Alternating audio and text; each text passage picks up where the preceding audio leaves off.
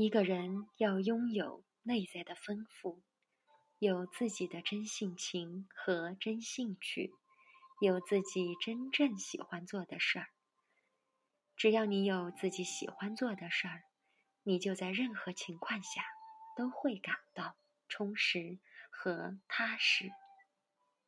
大家好，我是茶道师若琳，在美丽的七彩云南问候您。接下来，若琳教大家如何收藏普洱茶，让你变土豪。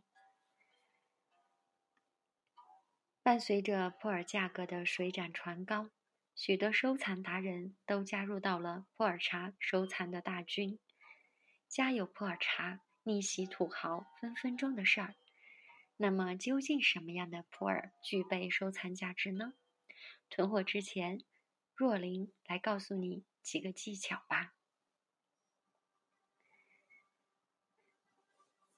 普洱茶收藏界里有一句老话：“品老茶，喝熟茶，藏生茶。”因为老茶价格很高，收藏的门槛也就高了，同时也有收藏风险。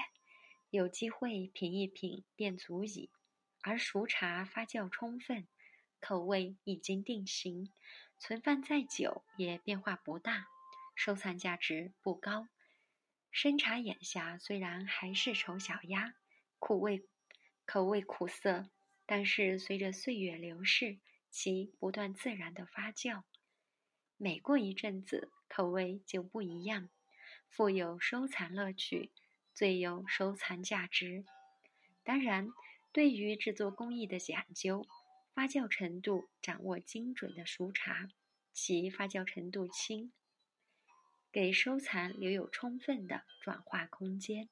这样的熟茶也很适合收藏。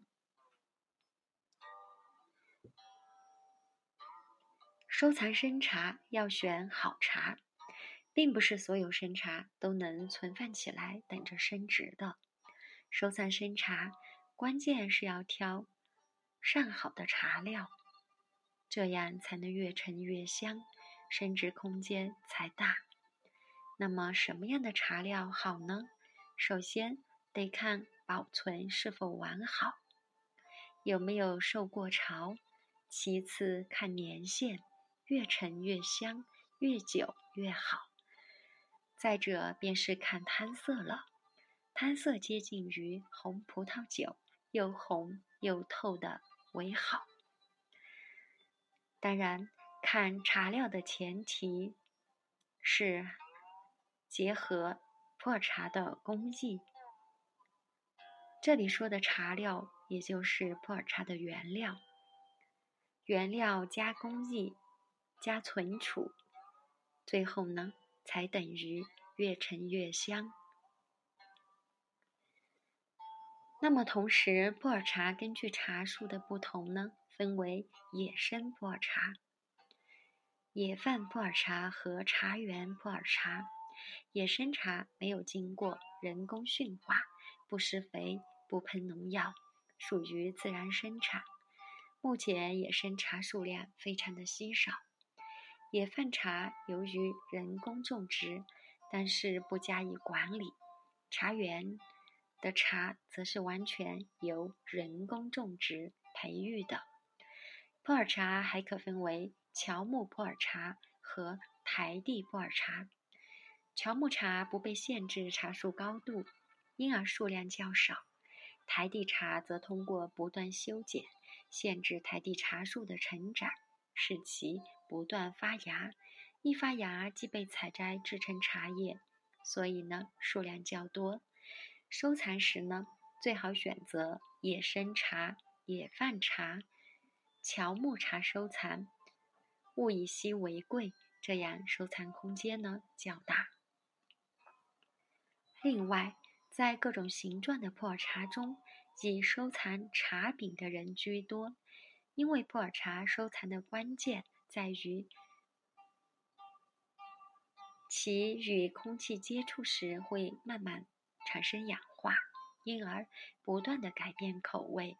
氧化时呢，茶饼的变化是最为平均的。茶饼越薄且圆面，更易于均等的氧化。